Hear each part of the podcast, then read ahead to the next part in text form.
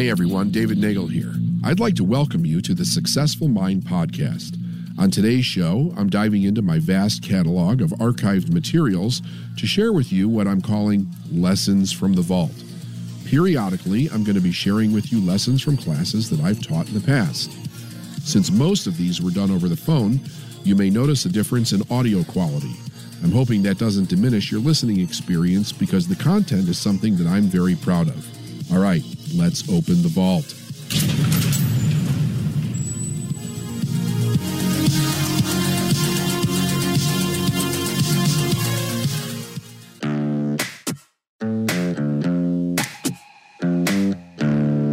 Successful people learn how to make their mind work for them.